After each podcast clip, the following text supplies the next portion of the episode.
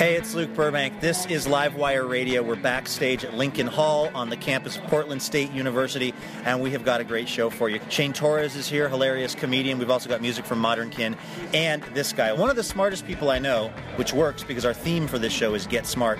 Dan Savage. You have to meet more people if I'm one of the smartest people you know. Were you immediately good at giving people sex and relationship advice, or were you bad out of the gate? I was bad out of the gate with the column. It was just a joke at first. I was going to treat straight people and straight sex with the same contempt and revulsion that straight advice columnists had always treated gay people and gay sex with. So just the first two years was just me making fun of straight sex and going, ew, yuck, people really do that? Disgusting. But the questions kept coming. It was new to them to be treated with contempt and revulsion and they really liked it. Do you plan on treating our crowd with contempt and revulsion? Is that kind of your shtick now? It's carried me this far. All right, well, let's see if it carries us out onto the stage. let's get going with this episode of Livewire. Let's get out on that stage and do the show. From PRI, Public Radio International, it's. Yes, it's Livewire Radio from Lincoln Hall in Portland, Oregon, with author and relationship columnist Dan Savage, comic Shane Torres, and music from Modern Kin. All that was comedy from our troupe Alive with Pleasure, and our house band led by Mr. Jim Brunberg. And now, the host of Livewire. What he lacks in higher education, he more than makes up for in street smarts. And by street smarts, I mean knife fighting. Luke Burbank! Thank you. Thank you, Andrew Harris. Thank you all for being here. We are so excited to be here on the campus of Portland State University in Portland, Oregon, with all of you. We are titling this hour Get Smart. We're talking about trying to get smarter this hour, and I have to say, I've been getting a little bit of an education this past week about how much people don't like it if you go on CBS television and tell them that their favorite pastime, in this case, video game playing, is not necessarily for you. We have a gamer over there allergic to even hearing me mention this commentary. So this is what happened. Uh, this last week, I recorded a TV commentary for CBS Sunday Morning, and uh, basically, what I said in the commentary was that I was personally kind of confused about why uh, somebody would want to watch somebody else play video games. And then the other thing I said was, uh, I think personally that the real world is probably more interesting than video games. So it's pretty inflammatory stuff. Um, and I was thinking, it's like, this is CBS TV at 8 a.m. on a Sunday morning. Maybe my grandmother will see this if she's not hungover. but, like, no gamers are going to see this or care about this. And it turns out they did, and they really cared about it. And I got this week, uh, I'm being serious when I say, in the thousands of tweets trying to educate me on just how wrong I was. And I actually uh, I printed a couple of them out. I grabbed these this morning pretty much at random, and I thought I would just share them uh, with you here at the top of the show. P. Scott Patterson said, Your childhood traumas surrounding video games do not excuse your pompous, condescending, and disconnected commentary. Good to see you, P. Scott Patterson. Glad you're um, able to make it tonight. Uh, somebody at Duck Sauce TV said, I have seen the light. Now I want to be a condescending know it all in the real world, just like you, Luke. Which is a pretty good burn. Um, uh, 5901K said, Hey, Luke Burbank, I heard Hitler wasn't very good at video games either. Which he was notoriously bad at video games, in fairness to that person. Um, somebody called Josh Stowers said, uh, Luke Burbank, idiot. You can't even get past level one of the real life game, which I think I might have retweeted because that was actually a pretty good burn. And um, a guy named Mr. Marino98 sent this uh, via Twitter in Spanish. Uh, de cáncer hijo de p y deja y echar mierda, which I had to plug into Google Translation uh, and it said, uh, "Die of cancer, prostitute son, and stop throwing shit." So I, I guess what I what I want to say to to Mr. Marino uh, 98 and all the other helpful people who are trying to educate me on this, I I see your point. Okay, I mean, here I was thinking that you guys were taking these video games a little too seriously. But it's clear that I was wrong, and I, I want to apologize to you right here on Livewire Radio. All right, with that out of the way, let's uh, let's get your first guest out here. The winner of 2013's funniest person in Portland title, Shane Torres's brutally honest jokes about the personal devastation of being fired from Kinko's and also of selling his plasma.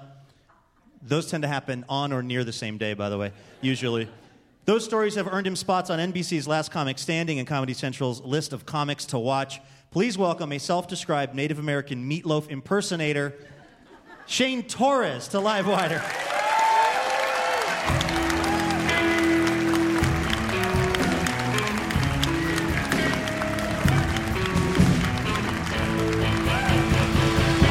Thank y'all. Uh, yeah, um, let's start with a joke. I, uh, I was at the, the post office uh, uh, with my, uh, like nine months ago with my then, mo- then girlfriend, now enemy, and we were sitting there, and there are all these people in line, and uh, they all have packages. During the holidays, and this guy walks in, and he sees the line, and I swear to Christ, this is exactly what he does when he sees the line. and then this came out of his face. Excuse me, everyone. Go on. Make it good. I just need to mail something. is what this guy screamed in a godforsaken post office. And everybody in line just looked at one another and were like, Are you an only child? Jesus, you're the most homeschooled person ever, aren't you? Do you guys remember your first homeschool kid? Jesus, they were weird.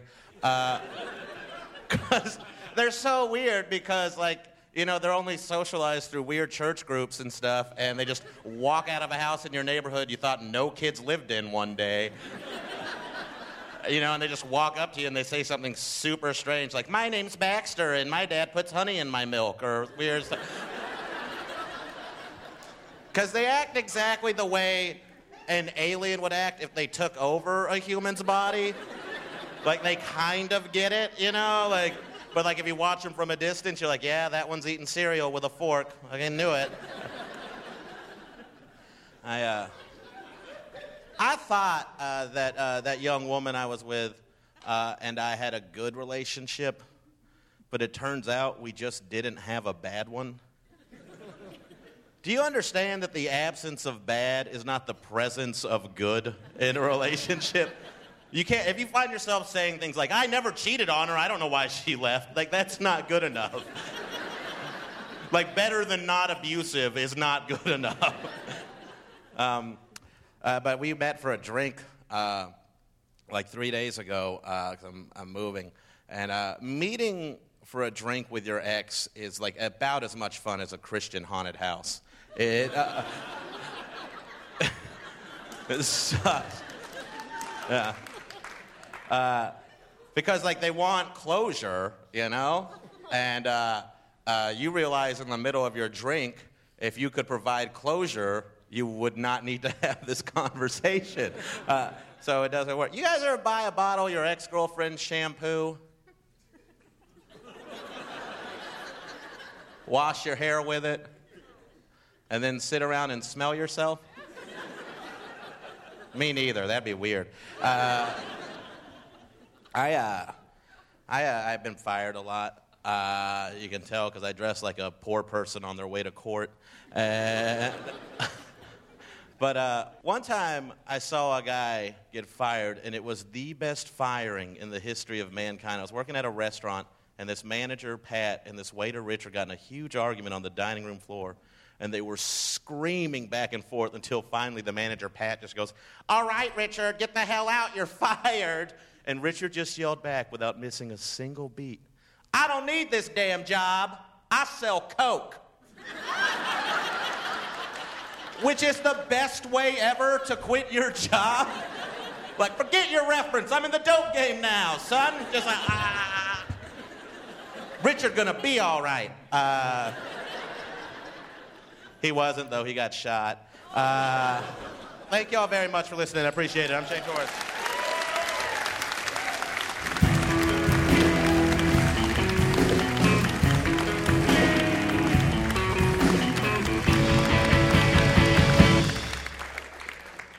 That was comic Shane Torres. You are listening to Livewire Radio from PRI Public Radio International, the radio show that got our degree the hard way, hungover and by the skin of our teeth.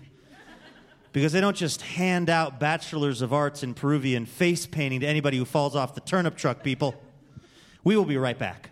The Livewire podcast is sponsored by Ergo Depot, letting you know you don't have to feel guilty for sitting all day, largely because you don't have to sit all day. Studies show that getting up and moving around for even a few minutes every hour makes a huge difference for your spine and cardiovascular health. Also, if you're away from your computer screen, it's significantly harder to Facebook stalk your ex. So that's kind of a win win. To find furniture that improves your back health and your psychological health, visit ergodepot.com. Welcome back to Livewire Radio. Uh, Professor Cornwallis? Yes, what is it? Are you the boy who delivers the lunch? Uh, no, sir. My name is Milo North. I'm one of your philosophy students. So, do you have my sandwich or. No, uh, um, I'm actually having some trouble with my dissertation, sir. I was hoping you could help. By all means, young man, I may be the head of the philosophy department at a major university, but I always have time to help literally anyone with any problem. Thanks. Judging by your terrible haircut, this has something to do with post colonial existentialism. Am I close? Yes, exactly. I- I'm contrasting Heidegger's archetypal construction of self with Kierkegaard's concept of hidden inwardness. But I'm running into some trouble getting the thought experiments to mesh. I'm going to say interesting right now, but you shouldn't take that as an authentic declaration of interest. Uh, well, I guess my question is, sir, if self is the center of perception and a view. All right, I'm going to stop you right there and answer your question with a question. What if they kissed? If, if they if they kiss, On a rooftop in the pouring rain. um, how does that? Damn it, have- man, do I have to spell it out for you? Heidegger's just gotten fired from his job at the department store when he encounters Soren Kierkegaard on the roof of an abandoned sugar factory in Williamsburg. At first, they're angry with one another, but then anger turns to longing, and longing turns to rough kissing as the sky opens up around them in a torrential downpour. I, I don't understand. Do you not understand how hot that is? Plastered hair, clinging fabric, unspoken desires made real. How's that for hidden inwardness? Well, it's really romantic, sir, but it doesn't have anything to do with philosophy. Okay, all right, comedy then. So Heidegger and Kierkegaard get kicked out of their apartment and they have to dress up and drag in order to stay at their foxy friends' all female dorm. Um, isn't that bosom buddies? I'd take a hundred bosom buddies over another insipid undergraduate dissertation. Have you ever actually read one of those? No, no, no, of course not. You just churn them out like it was your job or something. Uh, it kind of is my job, sir. Look, have you ever actually watched Bosom Buddies? Yeah, I guess on reruns. I mean, really watched it. Because I hadn't. I never watched anything fun because I'm the head of a philosophy department. But then I was stuck in line at the grocery store, and the oaf in front of me had Gilmore Girls on his iPad at full volume. And my God, there's a whole world out there. And it's, it's not even just Gilmore Girls. There's Ally McBeal and, and, and Rizzoli and Isles, a whole world of kissing and hilarious misunderstandings. And we're sitting in here wasting our good years on objective constructivism. Philosophy is boring. And kissing is awesome. But, Professor. I saw that on a t shirt. Have you ever worn a t shirt? They're amazing. I. This really isn't helping my dissertation. Do you think Rory Gilmore would be worrying about her dissertation right now? Or would she be kissing Dean Forrester in the loft of an old Connecticut barn? Okay, wait, Connecticut. Uh, so what you're saying here is that I should draw a link to the late 19th century New England materialists. That's brilliant, sir. I hadn't made that connection, but now it seems so obvious. Look, if you can't see the dramatic possibilities of having a unisex bathroom at a law firm, then I can't help you. But if you're serious about the study of philosophy, then watch season two of Judging Amy tonight. Can I get that on Amazon Prime? Hulu Plus! Now get out of my office!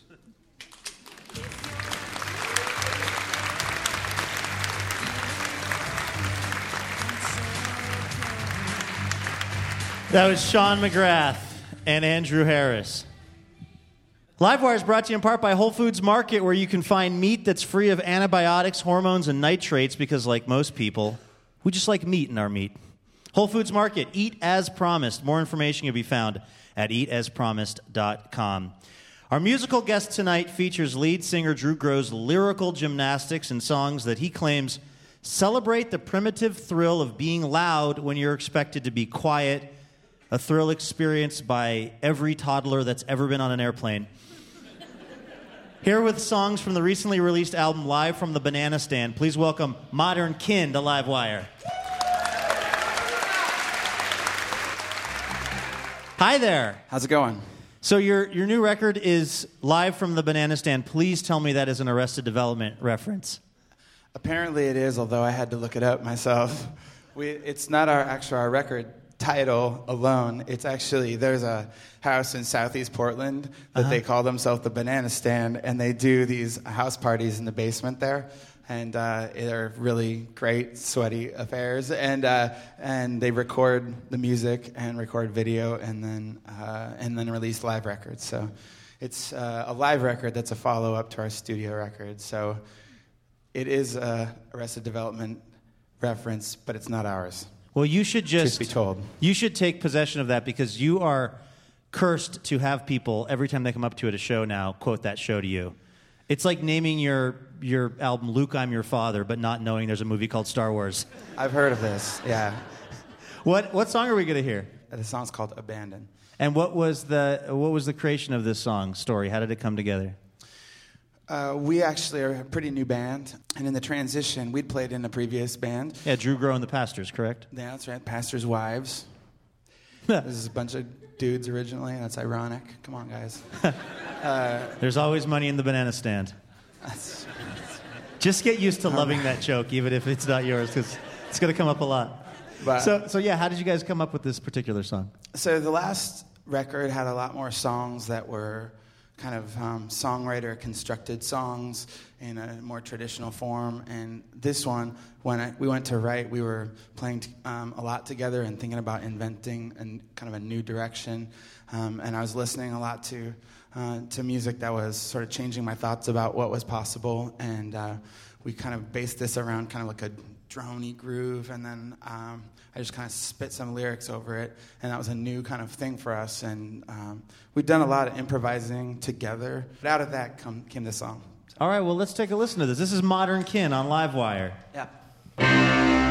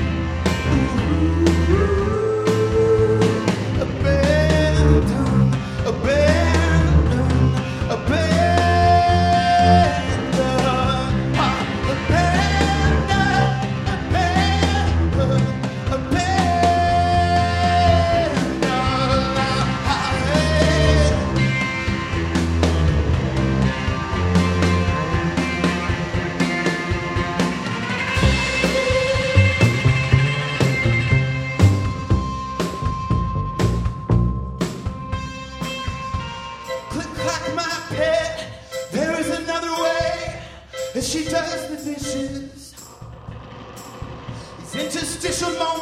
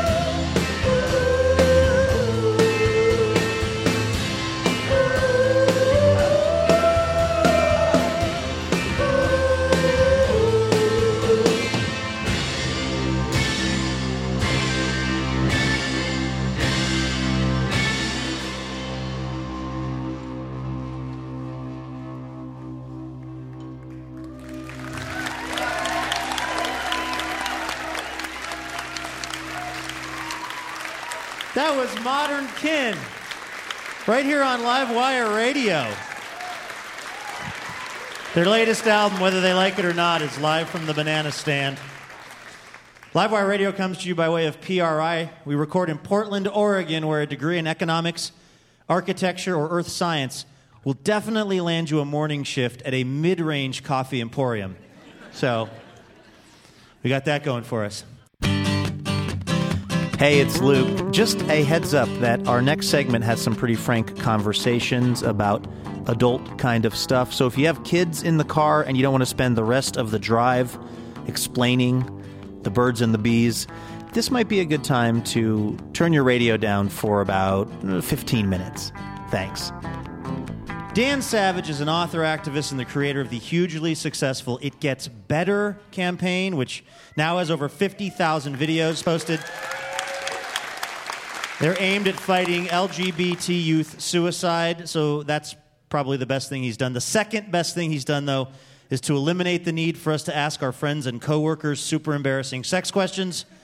Since all of that is covered in his delightful and informative Savage Love column and podcast, if you have anything you think might be infected, please just come down to the front of the stage and form a line while we welcome Dan Savage to Livewire.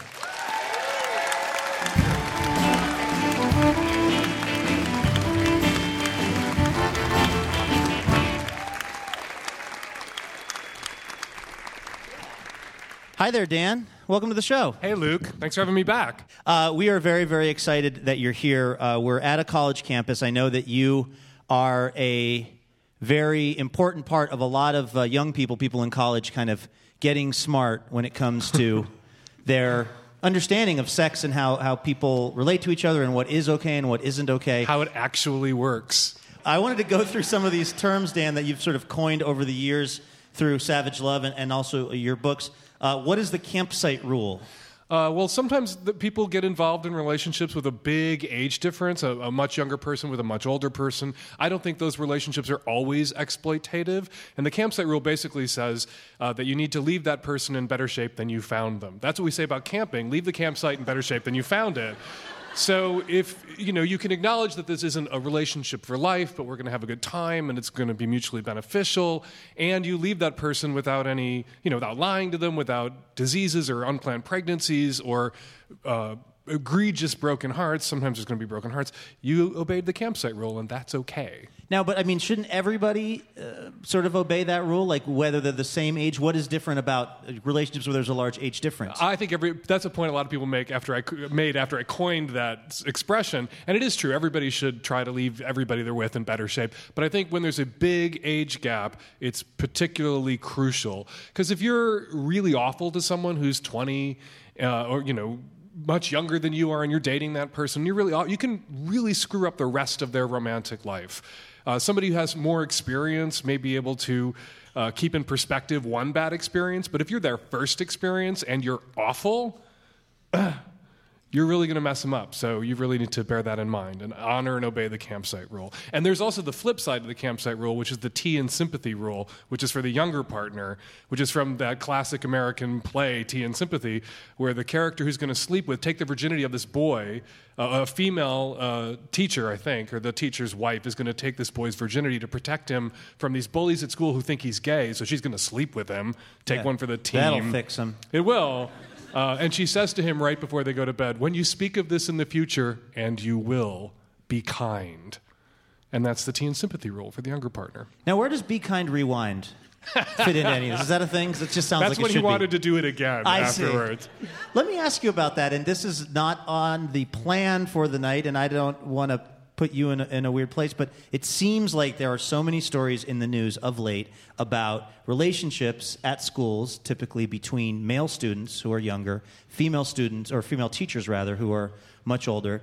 And the debate rages on is it actually the same? Because a lot of straight guys see that story and they think, why was I not living in that Van Halen video when I was in high school? A lot of things have to be taken into consideration. Um, uh, you know, there's a power uh, imbalance there. That, you- that that is wrong. I believe this teacher should be fired.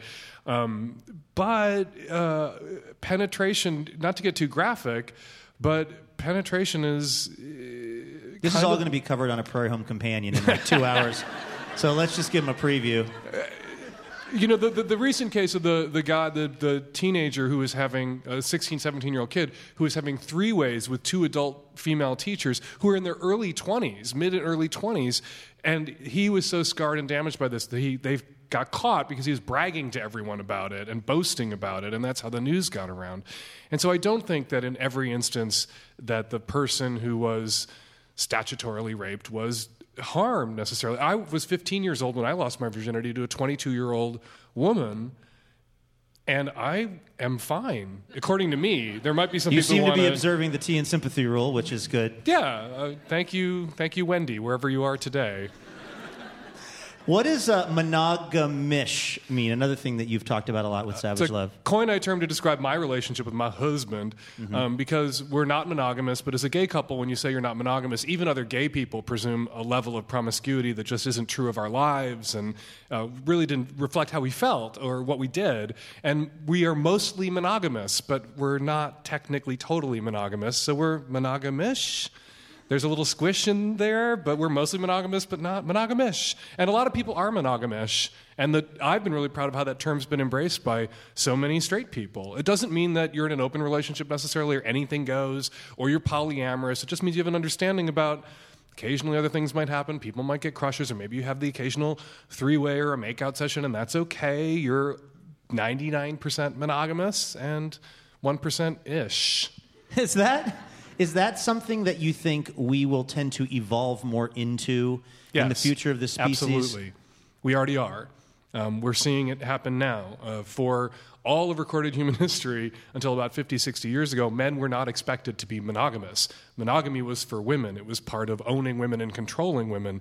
And 50, 60, 70 years ago, 100 years ago, when the culture shifted and decided that marriage, these relationships, had to be more egalitarian and fair, rather than extending to women the same license that men had always enjoyed, we imposed on men the same limitation, the monogamous expectation, that women had always endured. And it's been a disaster for marriage.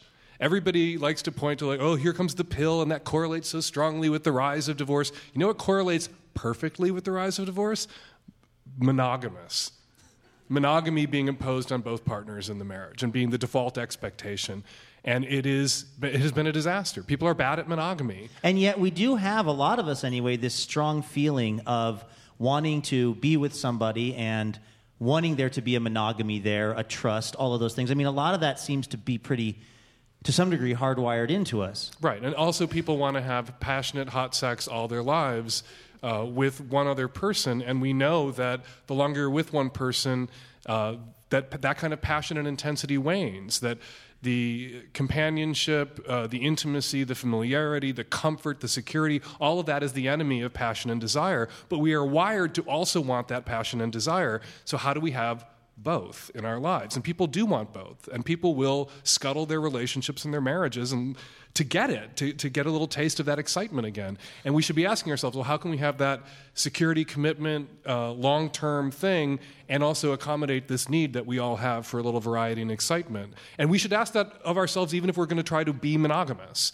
Like what could that look like in our lives to maintain this monogamous commitment but also acknowledge this desire for variety difference new experiences, risk. How do we build that into our monogamous commitment? But you have to acknowledge that monogamy is not something that we're good at. It's like asking someone to stand on one foot for 50 years.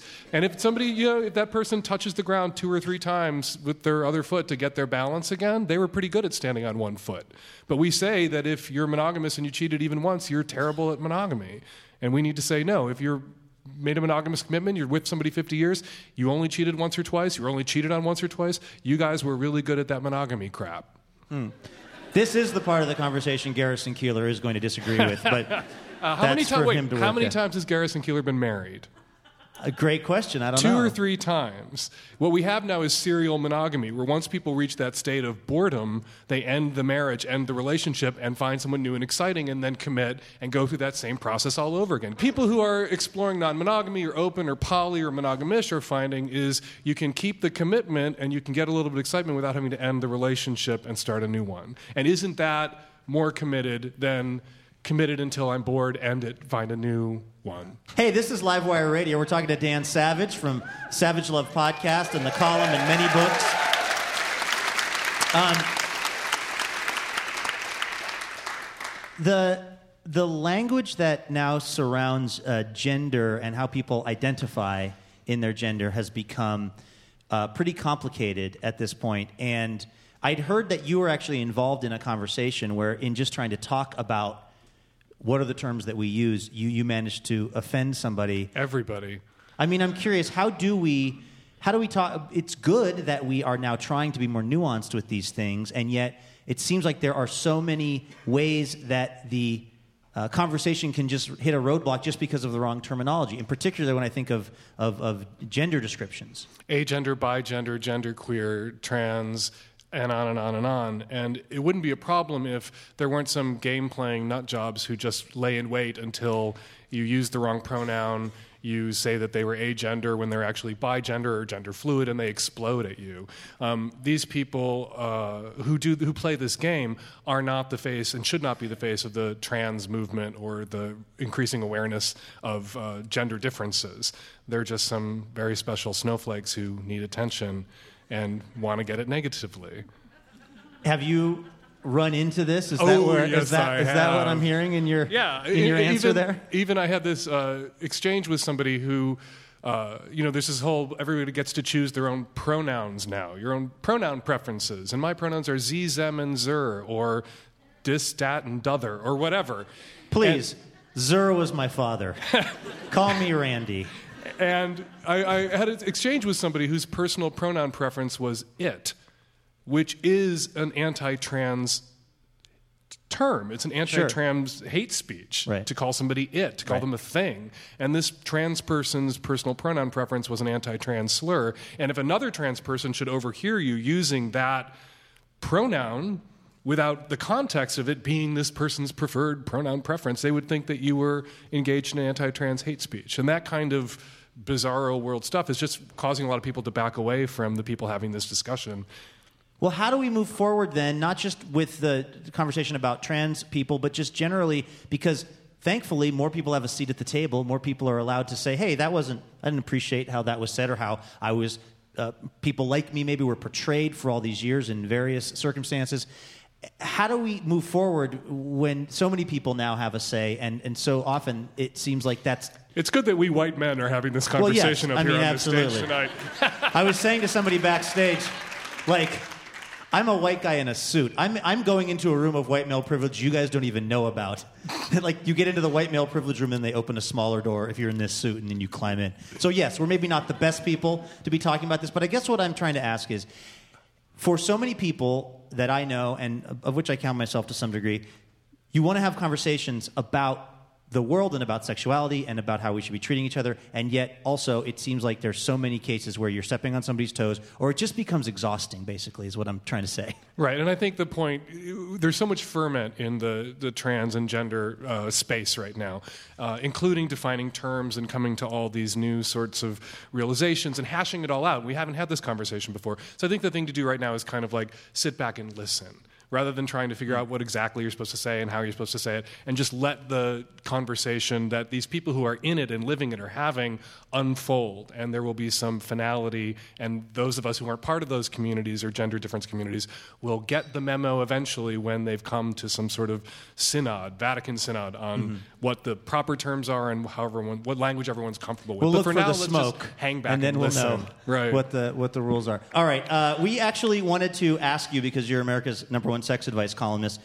We wanted to ask you some questions and have the audience submit their their queries, but we remembered that this is in fact public radio, and the station in Duluth is already going to take us off the air if I because of the for everything Garrison that's Keillor. already happened this hour. So we thought maybe we should get some tamer questions. We'd get them submitted by kids in the audience and some kids that the staff of Livewire knows. So I wanted to fire a couple of these questions at you. Do you feel comfortable answering those questions? All right. Um, uh, Tyler H5 asks uh, If you love someone a lot, can you turn them into an animal like a wolf or a koala? Yes, you can. There is a whole community of furries and people who engage in pup play and mascot play. So ac- you're onto something, Tyler, and your parents are going to want to keep an eye on you. Okay. Uh, this question was actually submitted by a parent, but it re- it's in regards to uh, uh, her son. Uh, Rowan, age seven, uh, asked apparently his mother, Mommy, what grows in my nuts?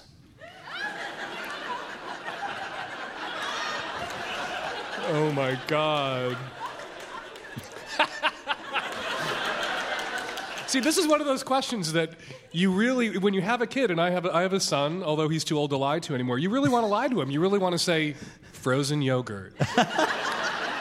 Because then when he's 13, he's going to go, oh my God, she was right. Um, and then last one uh, for Dan Savage. Rosie, age 10, uh, asked, I have a crush on a boy in my fifth grade class, but he hates me and he's a douchebag. What should I do? How old was this person? Uh, age 10. Rosie, age 10. Oh, you should enjoy the feeling, enjoy the crush. It just means that you're capable of forming these sorts of attachments, and one day you will meet somebody who's not a bag who returns uh, your feelings, and it will be better. But in the meantime, just accept that this isn't going to work out, and that's for the best because you don't want to be with somebody who's a bag who is mean to you. Um, unless you're into that sort of thing. And Right, which is are. okay. Which is possibly okay. Dan Savage, thank you so much for being on live.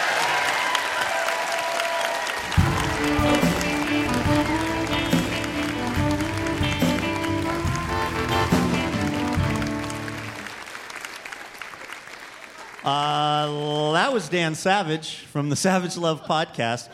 Hey, Livewire is brought to you in part by Laughing Planet Cafe, sourcing local ingredients, recycling and composting to keep the planet happy. Because we've all seen the Earth when she's grumpy, and it is not pretty. More information at laughingplanetcafe.com. Now, with his take on getting smart, please welcome the author of The Cheap Seats and the Sliding Glass Door, poet Scott Poole, with Reflections by the Pool.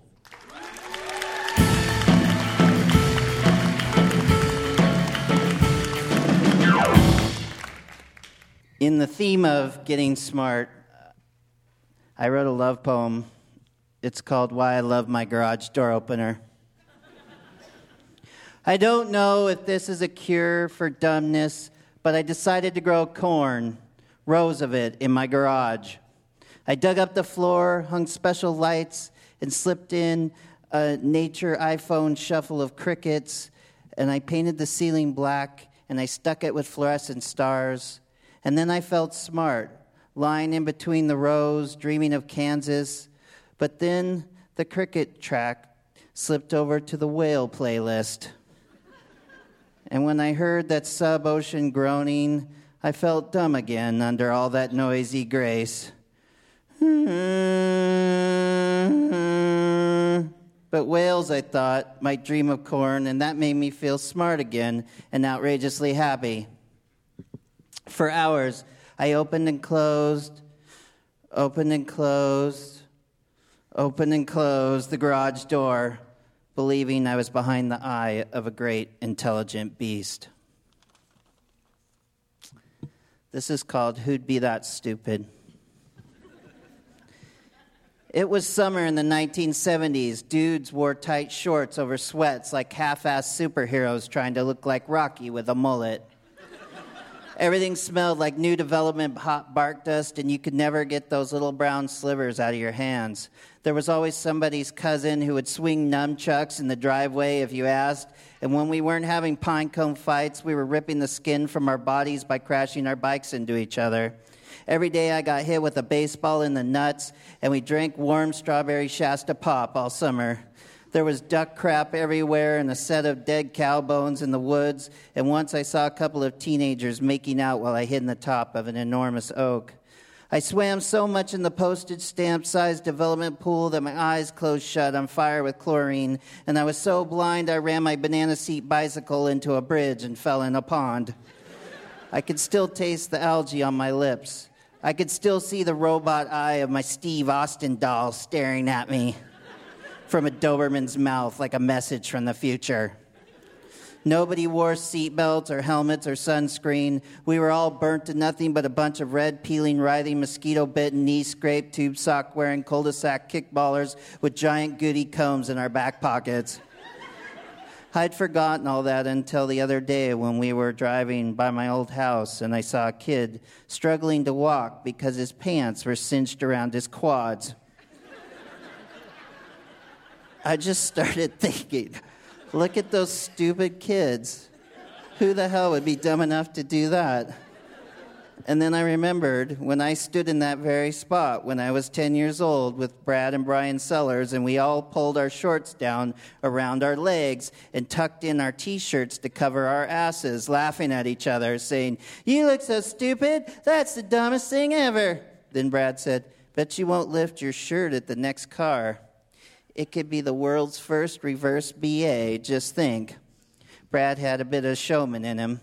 I guess I figured this was my golden sparkly moment to enter the rarefied air of the coolness pavilion of kiddom. So I lifted my shirt and flashed my small, stupid butt at the next car coming down the rise. Now, I don't know why I didn't notice the make and model of the car. but when the car screeched to a halt beside us, I recognized it then, and there was no mistaking the person who got out my mother. She's pointing her finger at me. At first, I thought it was a gun. She was shaking violently as if she were a tree and somebody was trying to knock peaches off of her. I didn't quite remember what she said, but I don't think she completed a sentence the rest of the day. You now get there, back, trouble, father, kill, car, kill. I wonder how long it took her to recognize my little puny rear end. Was it instantaneous? Did all those diaper changings, all those baths give her a sixth hiney sense where she could pick my butt out of a crowd from a hundred yards away? Was it like radar, like Astar? Or was there just a brief moment when she merely thought, look at those stupid kids? Who the hell would be dumb enough to do that? Thank you.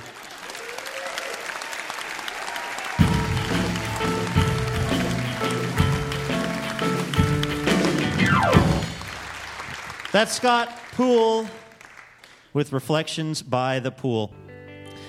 Well, it has been a pretty eventful hour. I think we can all agree. I feel like I've learned a lot about getting smart. Certainly learned what probably not to do when hosting a public radio show. Jim Brunberg, what do you think you've learned in the last hour or so about getting smart? Well, I'm still processing everything like, like, like frozen yogurt and. Uh, yeah, that was There's a- troubling for all of us. There was a lot of banana and frozen yogurt in that show, and Yeah. Yeah, that's just a way homer. So I'm gonna take it home with me and. all right. about it from there. There was uh, there was a lot of uh, there was a lot of that stuff going on this hour. What about you, Andrew Harris? Did you pick anything up in the last hour? Yeah, listening to Dan Savage, I, I, I don't know if this happens to anybody else, but my cat, after being out for a long time, she'll come home and she'll smell like someone else's house. You know, she'll smell like jojoba and like lavender fabric softener. And I know that she stayed at somebody's house, or at least went into their house. And it irks me, you know? But hearing Dan talk about monogamish, you know, she got that excitement of being in another house, and then at the end of the day, she's she's sleeping in my place. Yeah, she had to put one foot down sometime. Yeah, so I feel Wow. better. That's good. Thank you so much, everybody. One more time, please, put it together for Modern Kin on Livewire.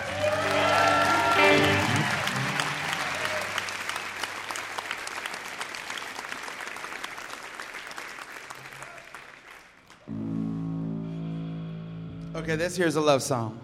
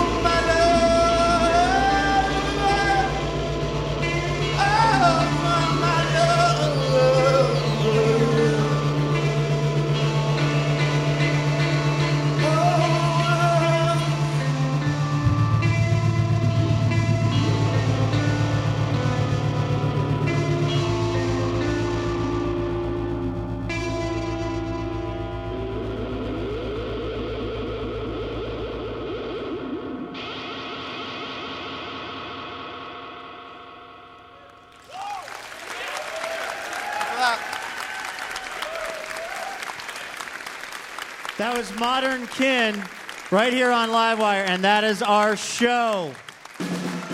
Our thanks to our guests, Dan Savage, Shane Torres, and Modern Kin. This show is made possible in part by our sponsors, New Belgium Brewing Company, Whole Foods Market, Ergo Depot, and Laughing Planet Cafe. Hotel accommodations generously provided by the Hotel Deluxe. Robin Tenenbaum is the executive producer and co-creator of Livewire. Courtenay Hameister is head writer and producer. Jim Brunberg is a producer and member of our house band, along with Jonathan Newsom and Ben Lansberg. Jason Rouse is associate producer, part of our writing team, along with Alex Falcone. Guest writer Ben Coleman. Our house poet is Scott Our performers are Sean McGrath and Andrew Harris. Graham Nystrom is our technical director. House sound by Neil Blake. Stage management by Jillian Tabler. Special thanks tonight to Bob Goss, Sam Lowry, Deb Scott, Dorothy Triplett, and everybody here at Lincoln Hall at Portland State University. Additional funding provided by the Regional Arts and Culture Council, Meyer Memorial Trust, the Oregon Arts Commission, the James F. and Marion L. Miller Foundation, the Oregon Cultural Trust, Work for Art, the Oregon Community Foundation, and listeners like you find people. For more information about the show or becoming a member of Livewire, visit livewireradio.org. You can download our podcast on iTunes, Stitcher, or SoundCloud, and find us on Twitter and Facebook at Livewire Radio. I'm Luke Burbank. We'll see you next week. PRI, Public Radio International.